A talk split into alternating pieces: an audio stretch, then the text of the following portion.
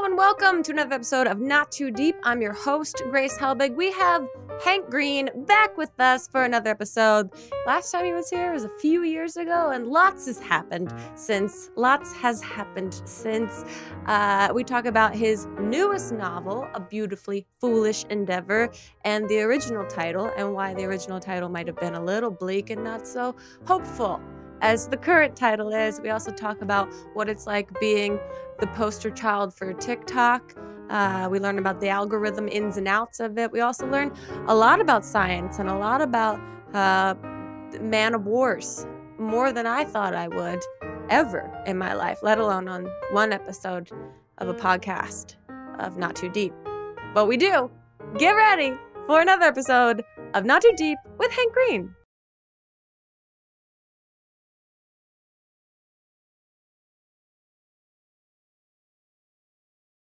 Hank Green, thank you for Mhm. being here. TikTok's cover boy, Hank Green. Oh, Uh, I have you seen my TikToks? Oh, I just went on a journey of the Hank Green TikToks. And look, I am uh, I'm a big fan of uh, you know, delete this and Dear Hank and John. I Mhm. listen to them very regularly. So I've only heard you mention this TikTok journey that you've been on Yes. in in both podcasts and so i you know knowing that you were going to be here with us today did my research and wow what do you think? i mean i get it it's your your tiktoks i've been so um confused and have felt like i can't puncture the the hole or the bubble that is tiktok and i, I Mhm. kind of you helped me kind of get it Yeah, it's got a really specific energy that is actually very similar to mine overall. to your personal energy Yeah. Like it's fr- it's frenetic, it's never focused on any one thing for more than 15 seconds. yeah Eh, a- and, like one of the things that I like very much about TikTok is that like failure is both fine and expected. That yes th- I, I was worried about making content because people would be like, why did you make that thing? Did you think that was going to be successful? You don't understand the platform, but it's just like Mhm. actual, most like TikTokers make like eight videos a day. and Well, I know. Expect all the of them to do poorly. that's the one thing because I also couldn't do Vine. Like I don't know if chemically I just wasn't made for it, and no, I tried.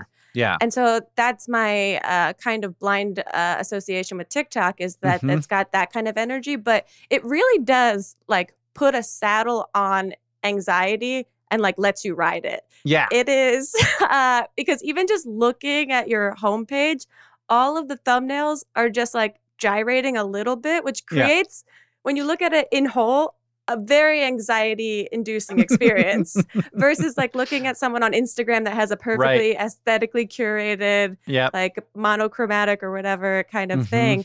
Yeah. And so I get it that it just like allows you to use that kind of unbridled, unhinged, Yeah. frenetic energy. Yeah. And absolutely no idea what's going to do well. No idea. Really? I'll I'll upload like I'll be like this one's gold, this one's going, this one's huge, and it'll get like twenty thousand views, and then I'll Hmm. just like do this offhanded crap that's got like a half joke in it, and it gets like ten million. Is there any familiarity to the beginning of YouTube? Absolutely, yeah. I mean, a, a- there's a couple of really familiar things. One is that nobody's doing it for money because there isn't much. You have to have a very big TikTok audience to to be making any money at all on the platform. Right. And so it, it and the other reason that it's not about money is that like the moment that you start to want to turn your creative TikTok endeavor into something um you know you, you have to be spending time doing that rather than spending time making your TikToks Ah, and if you are spending time doing that or like seem interested in drawing people off of that platform there's always somebody else ready to take your spot like you have very little Ah. control over your audience which Hmm. is very different from early YouTube, where like early YouTube, we, you know, subscribers was the main way that you got views and you had that really tight relationship with them. Whereas on TikTok, it feels very much like I don't have a couple of people, but mostly I don't have a very tight relationship with any of the people I follow on TikTok and don't really Is- even expect to see them on my For You page that often. right. The so is that as someone that's you know lived the whole whatever blueprint of YouTube now, is that Mm-hmm. more exciting to you to be on TikTok where you have no uh, ability to analyze and kind of figure out how this algorithm works, or is it more frustrating to be like, I can't figure out how this goddamn algorithm works? Well, yeah, yeah. I mean, I, I think I understand perfectly how the algorithm works, which is that um, it is designed to give you random reward, which is how you hack a human brain to continue trying something. Ah. And if you th- if you if you give people a clear path to how to get to the reward, then that is much less appealing than when if they don't quite know. And then they try all kinds of things and behave in all kinds of irrational ways and continue seeking the reward. This works on dogs, this works on people, this works on children. Like it's This- really like casino level stuff. Yeah, there's a oh man, that just brought me back to I remember taking an improv class uh, when I was like mm, early early 20s and we had an exercise that we did that was like the hardest one of our class where our teacher told us we had we had to do improv by ourselves uh, in front of the whole class and we couldn't stop until our teacher told us we were allowed to stop. So Mm-hmm. it like pushed you to keep trying different things to get your teacher Mhm. to tell you, okay, you've completed your exercise. and it was the most vulnerable, raw thing uh, Yeah. and frustrating. And people were crying at moments, um, which is what I assume TikTok is just putting yourself Yeah. out there. Yeah, I mean, it is very open and creative and wild and weird, and um, it, it reminds me of early YouTube in a lot of ways. And it's also like very clearly the way that people are getting noticed now. Like it's so hard to to break through on YouTube, and it's so and so hard. And even you know Facebook, Twitter, Instagram, all those places have gotten Yeah. Twitch too has gotten harder to break through. But on on TikTok, there's both like the because you can't make money a lot of uh bigger creators kind of are are and also it's kind of got a fairly impenetrable culture sometimes a lot of bigger Mm. creators aren't aren't taking the time to to interface with it and honestly i wouldn't either if i wasn't like just sort of deeply curious about internet media the only Right. reason i started doing it was because i was like okay fine i need to understand this platform and i'm not going to understand it unless i make content on it Sure, but you're also a human being that martyrs yourself for your craft. like I feel like if you're I listen to delete this. I know what Catherine feels about how involved you are in everything that you're doing. So pile it on with added TikTok uh, content. I mean, I really do have to stop making TikToks fairly soon just because I've got a lot else going on. Mhm. Um, and there's there's also a piece of me that wanted to sort of build up a little TikTok following for my book launch. well, no, that's not like that. You shouldn't feel weird about that. That's Yeah. That's just natural, good strategy, marketing, etc. yeah, there's a lot Uh, of there's a lot of uh, a lot of it feels like a lot of my people are on TikTok, like a lot of old Nerdfighters or you know people who watch Crash Course and SciShow are on that platform. So That's great. Yeah. Uh, okay. Well, let's talk about a beautifully foolish endeavor. oh yeah, you Yeah. uh, okay, good. Okay. Um, Because I will not stop talking about TikTok if you don't stop me. no, I know, and this is how I'm just using you as like my source of information for all things TikTok. Because Mhm. honestly, watching you TikTok makes me believe that I could TikTok. I, you totally fucking could. You uh, you would. I think you would kill. it You just have like, to like let it all go and be like, okay, I this know is a TikTok, I guess.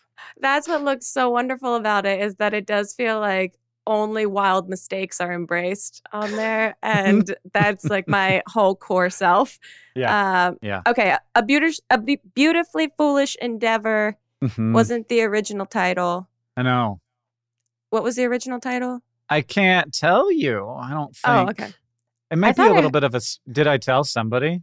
I think, or no, you might have just misspoken the title in a podcast. oh yeah. Oh yeah. Yeah. Okay. I'll tell. I'll tell you that version. Sure. The there. Well, Grace, there were a number of different titles, um, and for a long time the yeah, title this was. is your.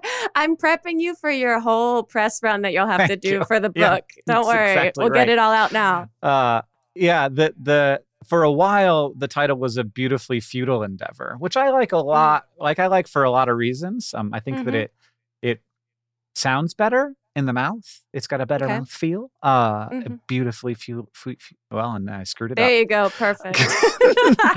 um uh but i the feedback was we don't love that feel the vibe is Mm. a little off i don't know if anybody's going to want to read a book that's just about a beautifully futile endeavor um which is um, you know, a kind of a little bit how I feel about humanity, which is Mhm. also, you know, that's that's what the title refers to. It's Yeah. talking about you know people and our- our endeavor. Um, but ultimately, is it is futile, and and a little bit of the beauty in it is in its futility. Like there will come a day, and I Mhm. predict it will be long from now when there will be no humans left to remember that humans were ever here. And so, Mm. like this thing that we sort of imagine as the human story, um, is you know that that like uh, like legacy and you know um like being remembered in any way all of that to me is like ultimately you know maybe it's maybe it's kind of got a beauty to it but it it's very futile. What's not futile is like making things so that people today and tomorrow and all the days after that will have a slightly better life. And like Mm. that's you know it, but that's about them in that time not about humanity as a whole that sort of is a thing that stretches infinitely into the future and i like that's sort of like my touchstone when i'm trying to imagine like the human endeavor in, in sort of a, a large scale way is that it's it's much more about affecting the people that we Mhm. uh, that we you know love now and that we want to like alleviate the suffering of now, but also you know how how that will you know move on to to you know theoretically most of the people who are people who haven't been born yet. Like that's the Hmm. hope is that most of the people haven't been born yet, and those are the people that we're you know we ultimately also have an obligation to. So so teens can read this. yeah, that's that's that that philosophy does not really exist in the book. It just informs the book. no, Um, that's. I mean, but- it sounds like you've gone to a very. I mean, I.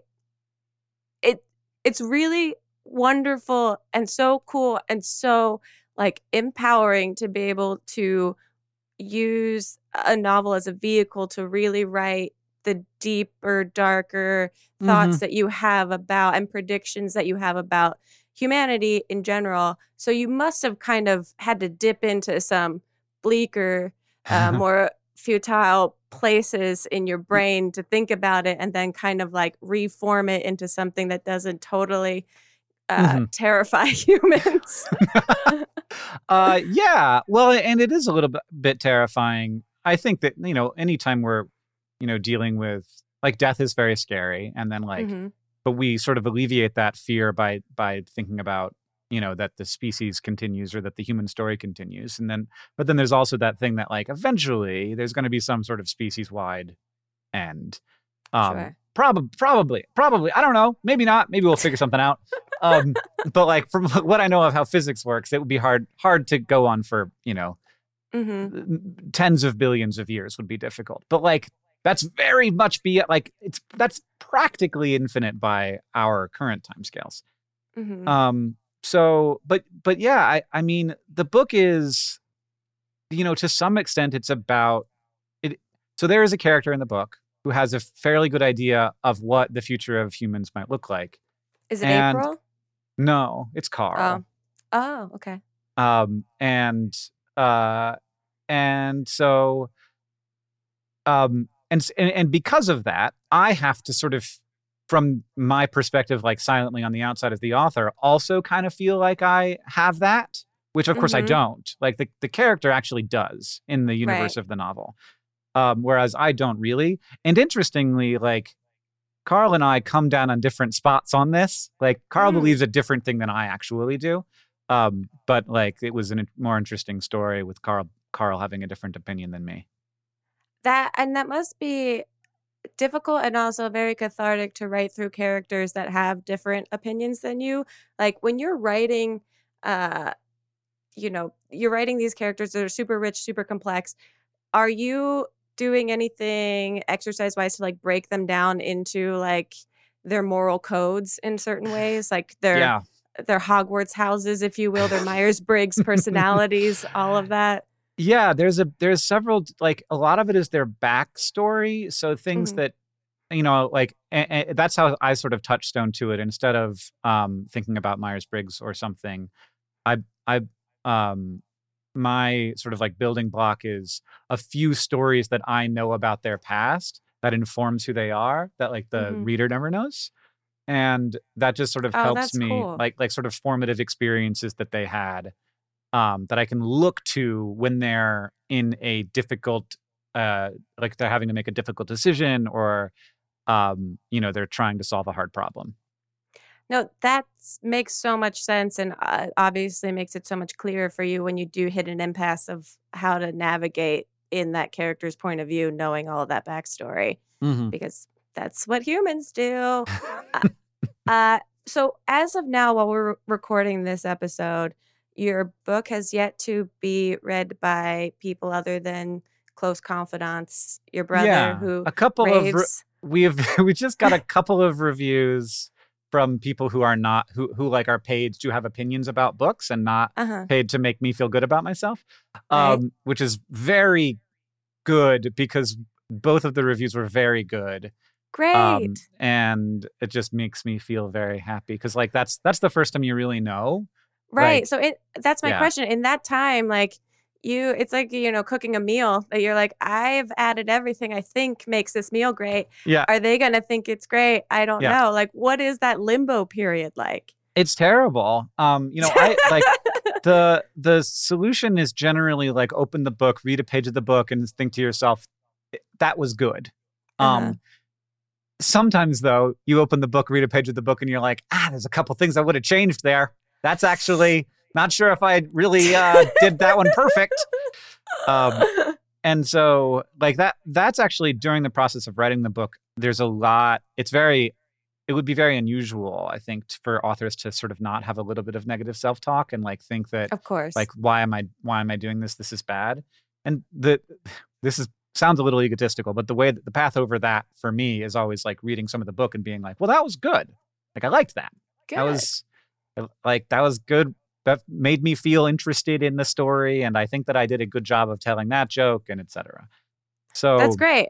um but, but like you but yes the the period of time between when the book is locked and when you get the first review is basically for me it's a constant uh practice of trying to not think about it because that like 'cause Yeah. thinking about it is is always bad If- Yeah. like the moment i think about it it's just like straight anxiety spiral sweaty pits Mhm. um and like completely distracted from everything else in my life by that thought sure. yeah, but um, and then uh, and and yeah, and and then the you- first review comes out, and like literally jumped up and down. I was so excited because I That's I, so ha- I had been spending so much time like trying not to think about this that Mhm. the moment the review hit my inbox, and it was a starred review from uh, Library Journal, just like a basically a publication for librarians.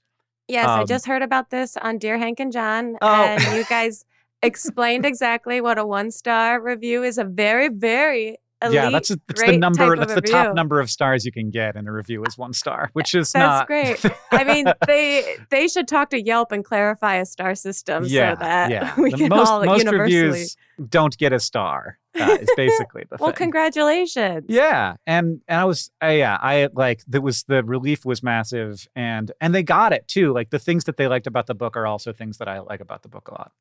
That's great because when you're do you ever have a certain person in mind that you are writing specifically for for the like one person to enjoy this book? No, you're kind of writing broad.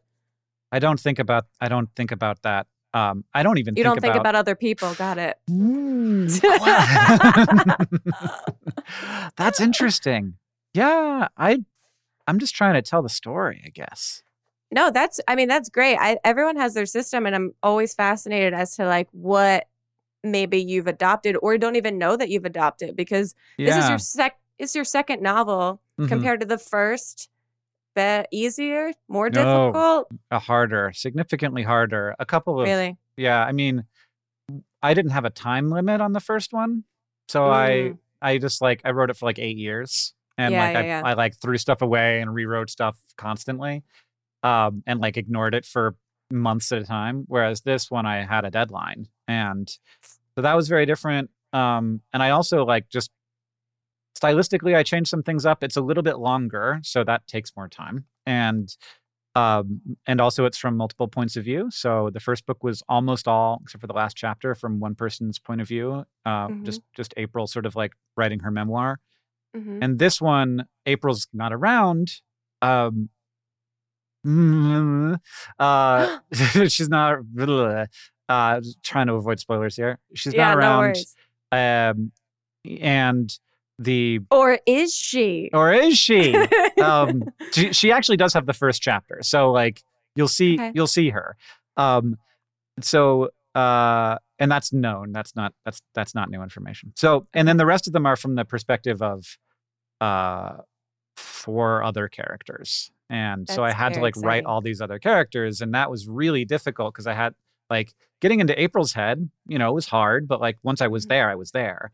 Switching Right. back and forth all the time. And a, there was a lot of times when I wrote a scene from one person's point of view and then it like didn't fit into the story right. So I'd have to Mm. rewrite the scene from another person's point of view, which is really an interesting exercise because like there like as I did it, I was like, your brain is different. You imagine things differently than that other character. You see this all differently. You're, you know, you're not seeing yourself. And so you're like, and so like you don't like, you know, we don't even always, we usually don't know what we look like or what our faces are doing. And so like, right. you know, that is all That's like that. That's I- a really fun exercise to do in, in general, I think. But like it turned out it was a thing I had to do accidentally.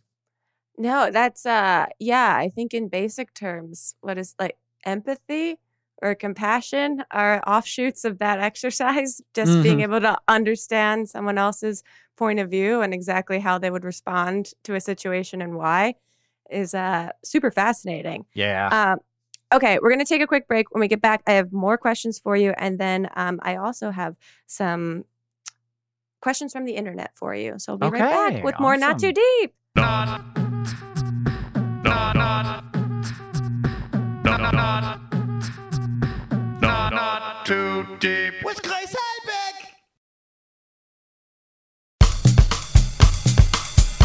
Okay, we're back in. Uh, speaking of quarantine, have uh, you and Catherine learned anything new about each other in this quarantine?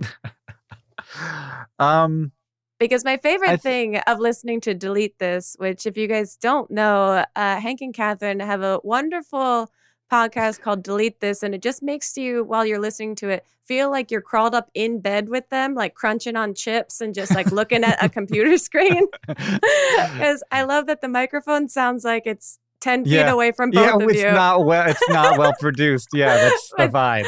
And then Yeah. you guys will just spend like 20 minutes watching a cat video together, just laughing at it, explaining explaining nothing to people that are only listening. We try I to love explain. We try to explain. No, I love it. I love how casual it is, and I love how Catherine's just so over it immediately, and it's wonderful, wonderful. Uh, but in quarantine, you guys have obviously probably been spending Mm-hmm. way more time together. Have you learned anything new? Um, I think that uh, we've definitely learned.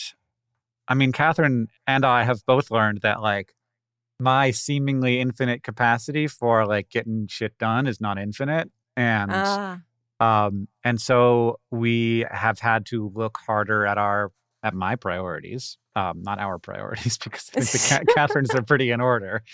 Um, yeah, I feel like also on Delete This, every episode is Catherine just publicly stating how much she doesn't condone you working as hard on as many things as you do. yeah, yeah, that is a- definitely a theme.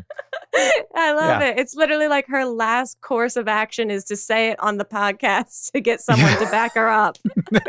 Does anybody agree with me on this Yeah. one? Yeah, don't worry, they do. They all do. And yeah, and so but but actually I've had I had to do it. And yeah.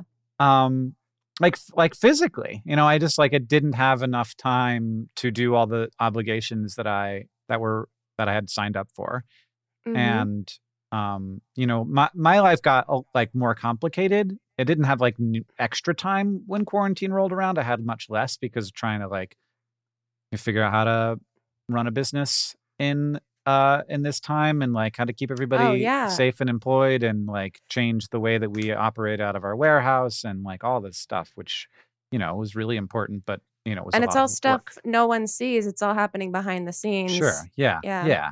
Yeah. Um, and uh, and all re- like really important stuff. But like, yeah. So I, I went down to not to to much less sleep than I usually get, and that clearly started to look unsustainable. And um, yeah, and um, so I kind of like I met my limit. You know, I, fi- I finally Yeah. figured out where it was. Now I know. That's that's great. And it only took a global pandemic for you to get there. yeah. Uh, but I feel like that's a little bit of what's happening with everyone that's been in the digital space for a certain period of time. Everyone's Mhm. having a little bit of that reflective moment of where do we go from here? How do we go from here? What Yeah. do we what do we go from here situation? I think there's also like a certain amount of like locating strength um in a ti in a hard time where um you know I th- I think we can be surprised by the strength of our family members when Mhm. especially some sort of like you know in a more traditional role like I might feel like I'm the one who must like provide the strength and support in the difficult time because I am the man Right. and uh and like finding that there were going to be times when I was going to be weak and feel really sort of broken and and helpless and um feel like a failure like at times and and to Mhm. to have you know and also Catherine would have these times when she'd feel really uncertain and not know what to do and and like knowing that we could be strong for each other in the moments when we needed it was Trusting each know. other. Truly Yeah. trusting like your abilities to- to support each other. Mhm. uh, at any particular moment because I feel like this time's so wild that it's impossible to predict like when that overwhelm is going to wash over you and you feel like Mhm. the weight of the world and then the moments when you feel like now it's time to TikTok. Let's do it up. I wish I could get Catherine to TikTok with me. Oh, I, Uh, I just want I just want a slightly over it, Catherine, in the background of your TikToks, not participating at all. That's my Yeah, suggestion. I just like I just like come into the room and I'm like doing a da- TikTok dance and Catherine's like, oh no. Oh, I'd love it so much. That I uh, that I do I do think that I will never do a TikTok dance. Um, oh, well, it's on the I could record here. We'll see pro- what happens. I could probably pull it off, but it looks like these kids are good dancers. It looks like a lot of work. it's so impressive that it's uh it and it blows my mind that I, that's what I am finding impressive at this, you know, state of the world and my age. But yeah. it is it's wildly impressive and I just uh know that I can't do it, so I have to appreciate the people Yeah. that can. That? Um what's it like having the coolest son? it's so good. He's great. How old is Orin? Is how yeah, old now? he's he's like three and a half right now. So he's reached that point where he kind of is starting to understand things. Oh yeah, yeah. He Yeah. under, he he gets some stuff pretty well. Um, you know, he knows when uh he knows when like a good thing is gonna happen, and he knows when a bad thing's gonna happen, and he. Can you let him know to tell me when the good things and the bad things are going to happen? yeah. Well, the good. Yeah, you just have to like adjust your uh adjust your perspective on what a good thing is. Like Yeah, a good thing is like watching Octonauts. Oh, know? yeah. He just knows Yeah. how to appreciate the small things. Yeah. Mm, exactly.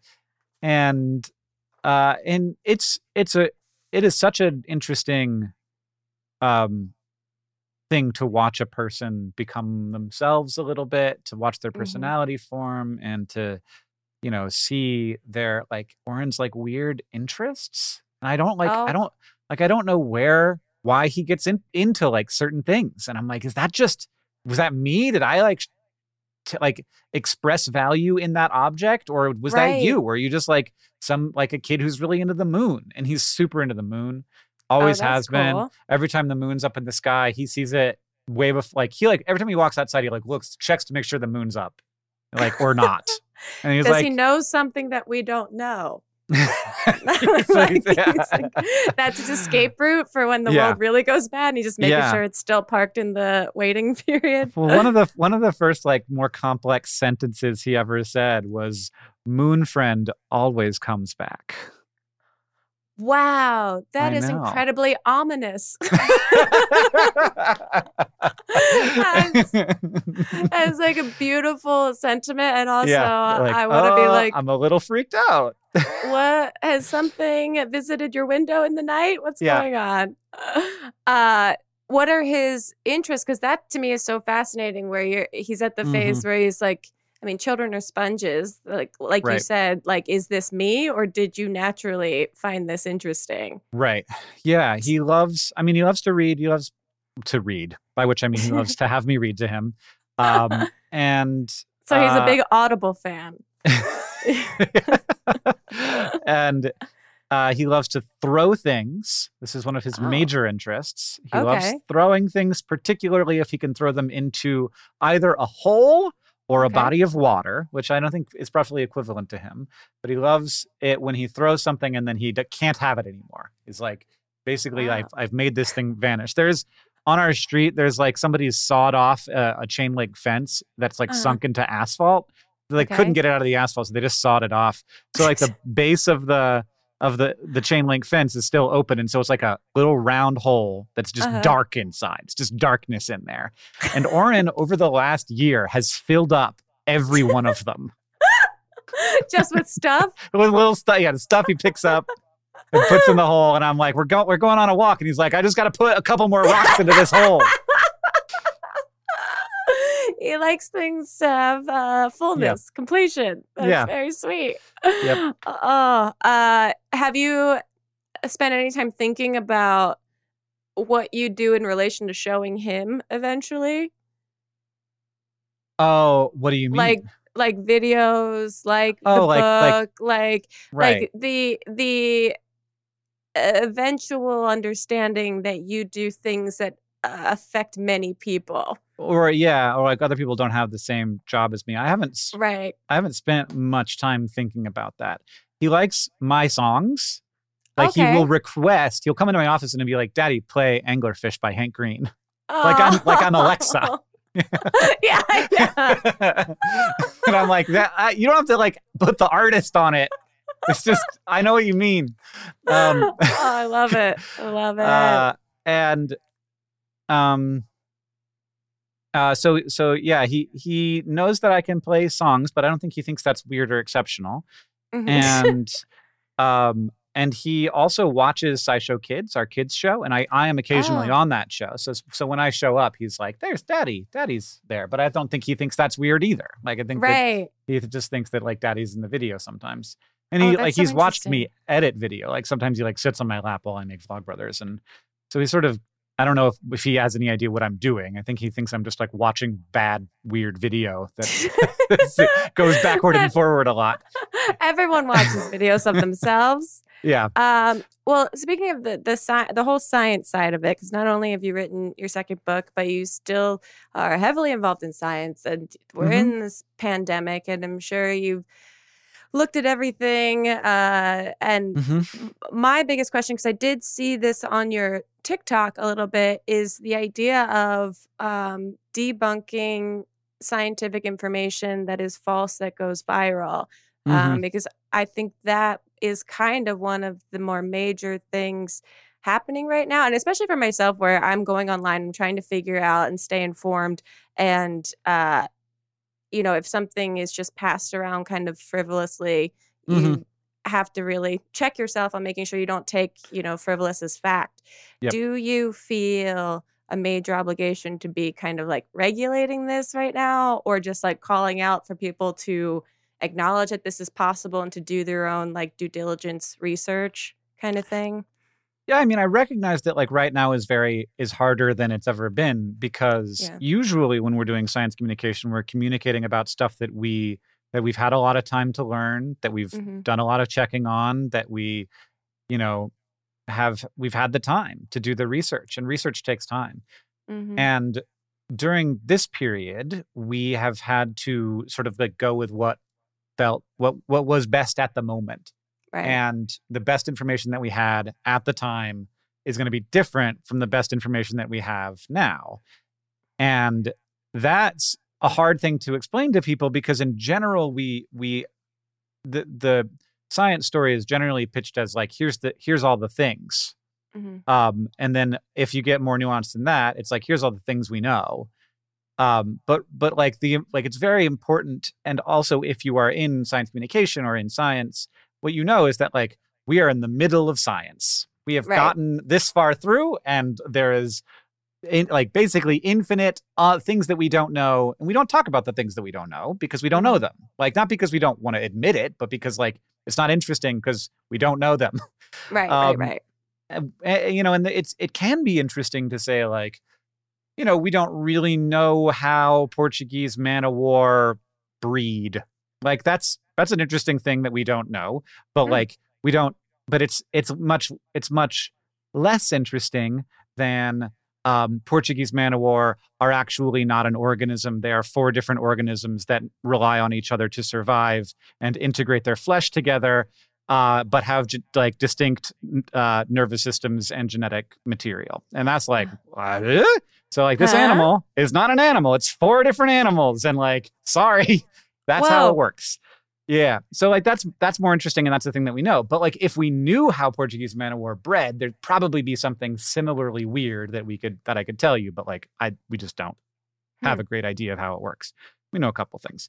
But um so like like th- there's you know we we and we also mostly when we teach people, we don't teach them that like there's all this stuff we don't know or even that the stuff that we found out was once stuff that we didn't know Mhm. in many cases up until very recently and uh and and so that that presents this idea that science is this static thing and it's a body of knowledge and then when science sort of like sa- like says a different thing one day than another day then it feels like oh all credibility has been lost oh, un- unless you sort of understand that this is a process not a static body of knowledge yeah. so and so I- that's I- No, go ahead. That's yeah, that no, that's very interesting the way that you put that because that makes sense why people um with short tempers immediately lose their patience with Yeah. um, scientists and doctors and and this the like because it is Mhm. an ever evolving yeah uh, academic world and there's it's impossible to know absolutely everything about everything.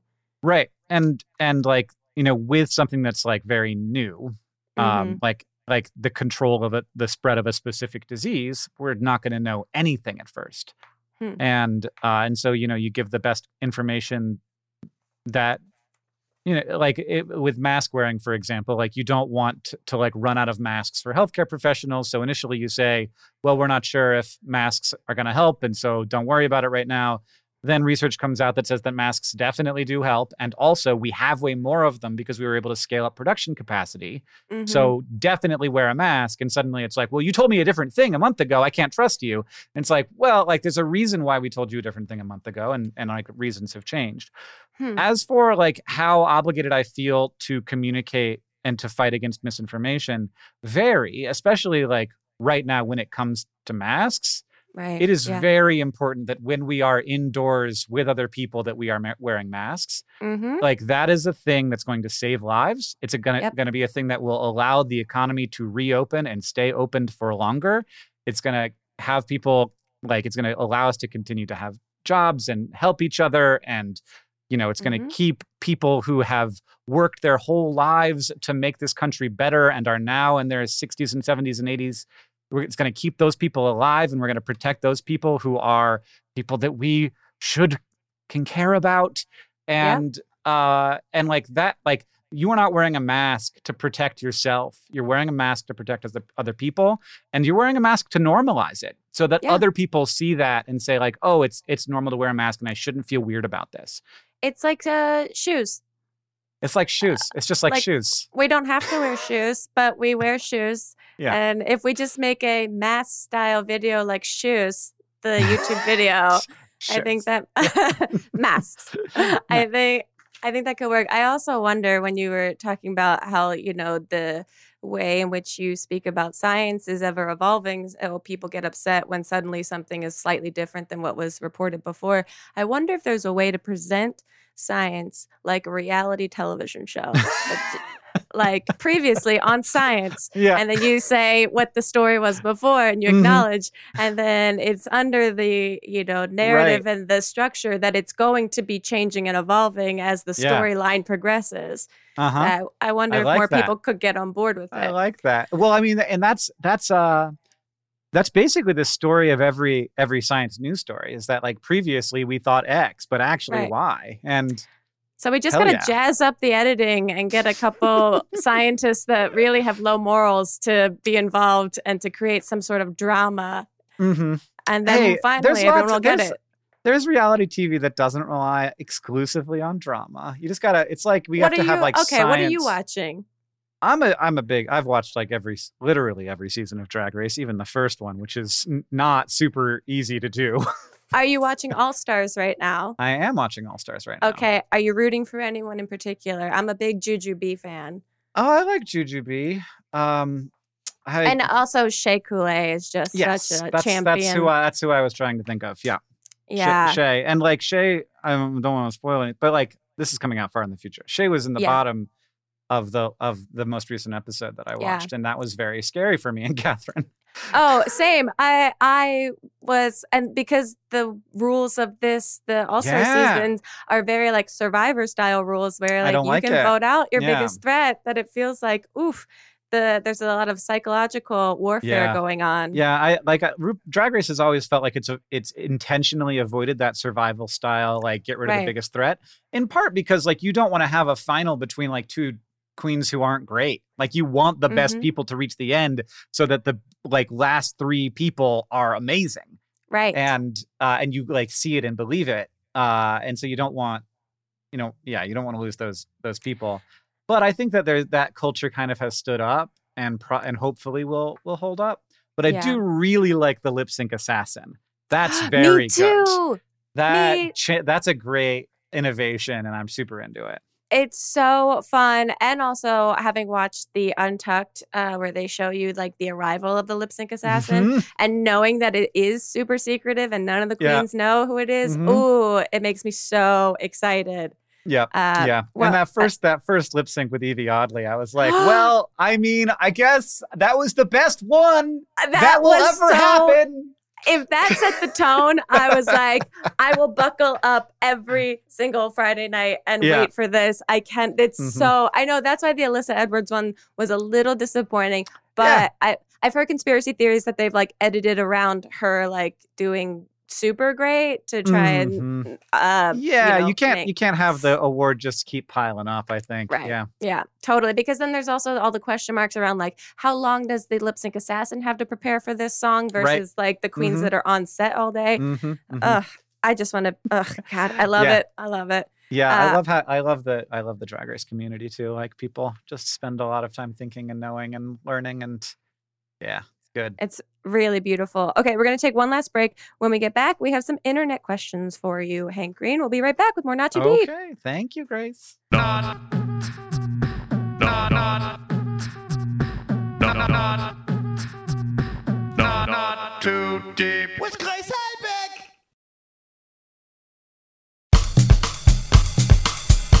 Okay, Hank. Before we get into uh, a couple questions from uh, the internet, I'm going to ask you the two questions that every single guest on the podcast is asked to answer. Mm. Okay. And the first, since you've been on before, I don't recall exactly what your answers were to these questions. So we'll see. Someone can go back and check and see if they're the same. Um, the first is Who, alive or dead, would you most want to throw cold spaghetti at? Oh, or just gosh. spaghetti? I probably told the story of the time that I threw cold spaghetti at a friend of mine and got in a lot of trouble. I, And that sounds apologized. familiar. I, and I apologized to Casey for that. Um, um it'd be oh gosh you know obviously i can't and i'm sure i'm not the only one to say this i can't throw cold spaghetti at donald trump because like i don't want to go to prison and like that's currently illegal like very Yeah. illegal Well, a lot of people have just flat out said they would. So Yeah, you'll be joining like- a lot of people in prison. Yeah well well the question is do i have amnesty right, right. um yeah hmm ah and this can change on a daily basis. This is just who, in this moment that we're recording this podcast, alive or dead, would you most want to throw it at?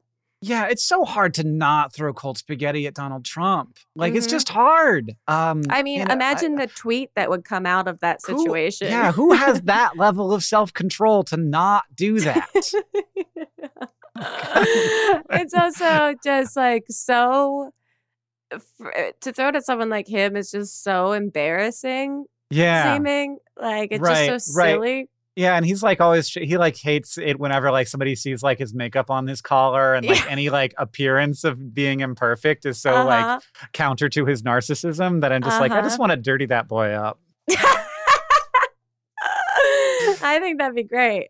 Um, so is that your final answer? That's then? my final answer. All right, wonderful.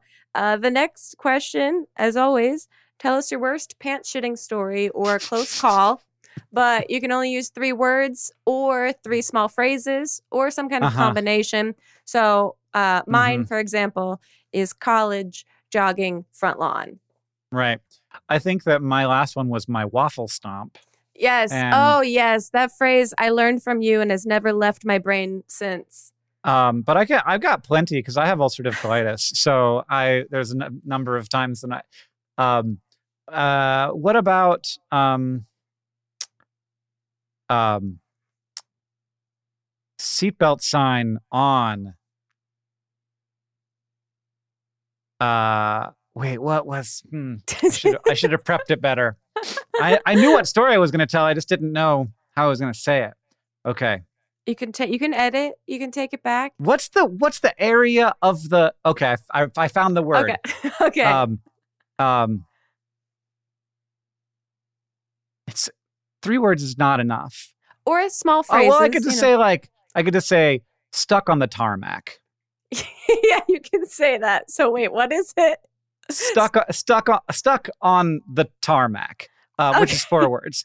But you know, you know when like you're playing, Yep. uh, like it it starts to go, but then it's like no, actually, we're not going to go. Yeah. or when it like lands and it's like, well, the gate's not open, so we're just gonna sit here. yes.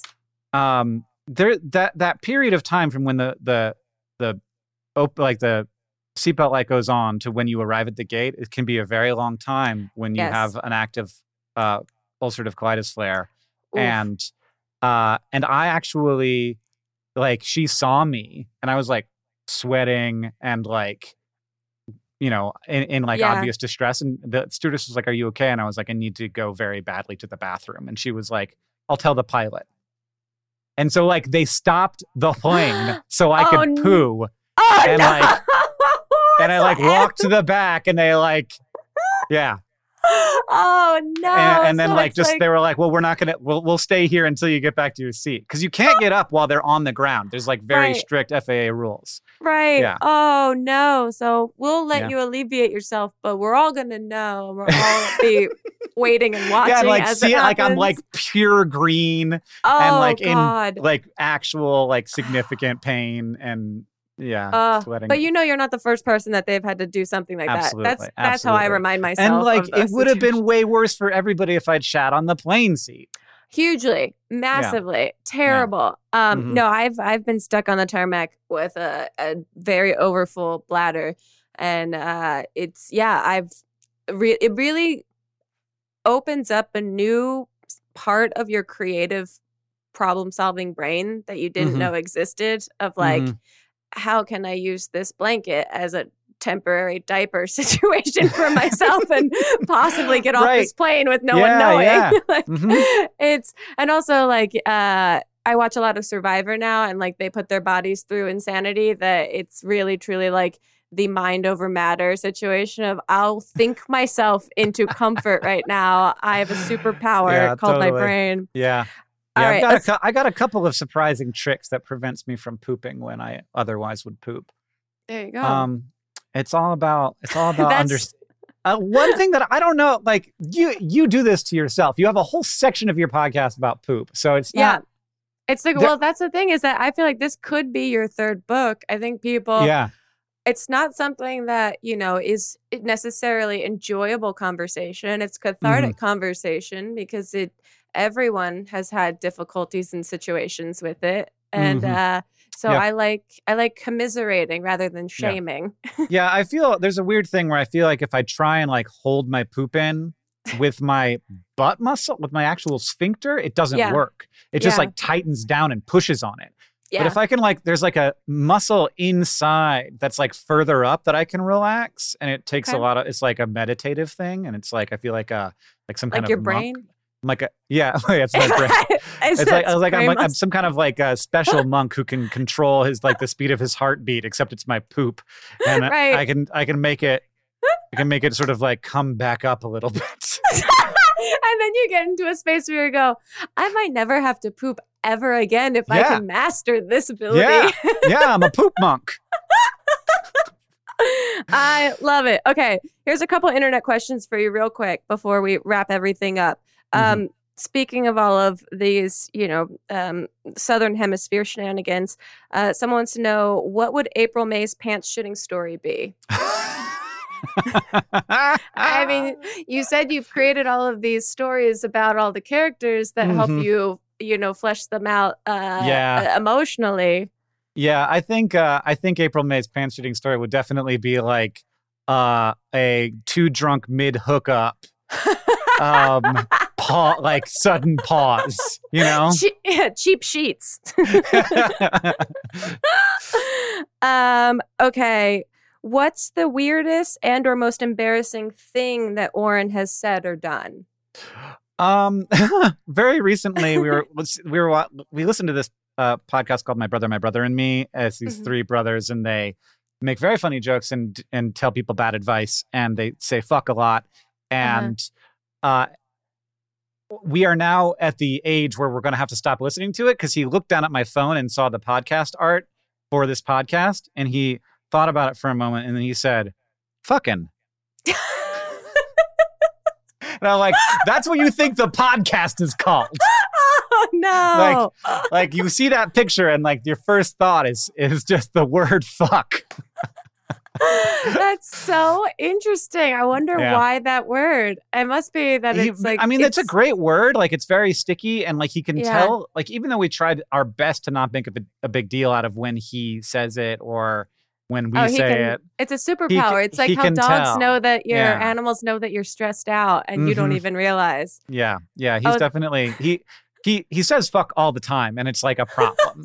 Um, Yeah, how do you? I don't even know. he doesn't know what it is. He like walks around and he like says words. Like he says words all the time, where he's just sort of like working out his like language center of his brain, and he'll be like headphone. Fuck. Right. so I mean, yeah, because you can't fault him. All he had were noises before he developed into words, and so he's still just testing out noises. Yeah, yeah. Oh, that's great. Okay, someone wants to know if you could get paid in anything other than money, what would you want? Mm. I mean, tacos, like really Oh. good tacos, though. Okay. There's a place in Missoula called Camino, and they have these amazing, like, they make their own tortillas, and it's just like, Ooh, I like, and if, if it all, well, I guess I should broaden it and say just stuff like meals from the Camino. Um, Mm. and that, in, that includes margaritas. great. Yeah, if you get paid in those, it's wonderful. Yeah. uh, a lot of people asked, what side of TikTok is he on? And Oh, I don't the- know I'm on the Pelican side of TikTok. what does this mean. so so the so TikTok uh is if, like it's algorithmically based. Okay. And so it is constantly like showing you little bits of stuff and then seeing what you engage with and then it's sort of like it's artificial intelligences group you into groups. And Mhm. so there's like the gay side of TikTok and the straight side of TikTok. And like okay. once you sort of like migrate over to the gay side of TikTok, you see less and less straight TikTok. But there's also like these weird things that happen where um, the the group gets hijacked by a meme. So, for Hmm. example, there was for for a while Beans TikTok. It's still a thing, but like Beans Tick is kind kind of on its way out. A little bit of a feel to me, where there's just like it was very like weird bean content was surfacing to the the people who are like not you know normal like the people who kind of like thrive on weirdness uh we're Sure. getting really strange but very good bean content Okay. And uh and there's a lot of people who who of course then place value on the different parts and they sort of like if you're on bean bean tiktok then or then you're like then you're on like elite tiktok not on like basic tiktok Oh wow. Okay. so i've tried to create my own like safe space on tiktok which is called pelic talk and it's the pelican side of tiktok where we t- where we talk about pelicans okay. and it's just me I think I mean it has to start. A movement has to start somewhere. Yeah. Uh, and But as as long as you use the same hashtags, then like so occasionally people will get like four Hank Green Pelican TikToks in a row, and they're like, "What is happening?" I'm like, "I hacked the algorithm." I've hacker. infiltrated. I've done it. Uh, is a, is pelican are- are pelicans an animal of choice for you? I do love pelicans. Catherine used to work at a wildlife rehab, and so I've Ah. had some like straight up, very like close interactions with pelicans. They've They're- always kind of terrified me. I think they're, They're little, really big. Yeah, they're, they're much bigger than you assume they are when you get close Mhm. to them, and they're very pterodactyl like. Yeah, to no, me. they absolutely. They there are pteranodons that that not just look like pelicans, but we think like are like convergently evolved to sort of the same feeding strategies. So are Wow. basically giant pelicans. Um, but uh, they're great. They're very weird. They have there's a lot of great things to know about pelicans, and there's also some good. there's also some misinformation about uh, like some some science communication I I'd like to do around you know what how pelicans work and don't work. So That's um, great. I've got I several mean, pelican TikToks all planned out actually. Wow, I was gonna ask you. Someone wanted to know what is your absolute favorite weird-looking animal, but Uh, I This mean, cover I don't know that there's another. I don't know that pelicans are it. There's a kind of sea slug Okay. that I'm I think that I'm more into, and I can't remember the name of it, but they're really pretty. They're like these blue sea slugs. I'll look it up. And the thing that we were just talking about Portuguese man o' wars, it's called the blue Uh-huh. glaucus. The blue- glaucus. Glaucus. Okay. Yeah. Fun to say. and uh and i found out about this because i'm doing i'm doing research on man o' war right now and um the blue glaucus actually predates portuguese man o' war, which is very hard to do because they're like floating around on the top of the ocean and these are sea Mhm. slugs which you would think would be on the bottom but they also inflate a bladder inside of their body float up to the top of the surface eat on the man o' war, and then you're thinking but those are like super stinging animals right Right. the blue glaucus absorbs and takes the stinging cells of the man o' war and uses them on its own body to then incapacitate other man o' war. So, like, once it gets one man o' war, it becomes more powerful because it can use the stinging cells from its devoured prey to attack its family Whoa. and they're also very very pretty and you look at them and, and like That- there's there's a lot of pictures of people like holding them in their hands but they're like don't pick them up because they can totally sting you Yeah, it sounds like it. So they basically take on the power from their first prey and use Mm-hmm. it to kill their other prey. mm-hmm. Wow. yeah And those are your favorite weird looking animals. Th- well they're also gorgeous but they are Oh. bad they're they, it does seem a little bad um, Isn't but my that always the favorite- my- case? the most my- beautiful yeah. ones just take, take, take. yeah probably my favorite right now is the pelican though in terms of like actual affinity I feel Oh, like like my Patronus is a pelican actually says like he, like resonates a lot more than other Patronuses I've had in the past. Yeah, that makes sense.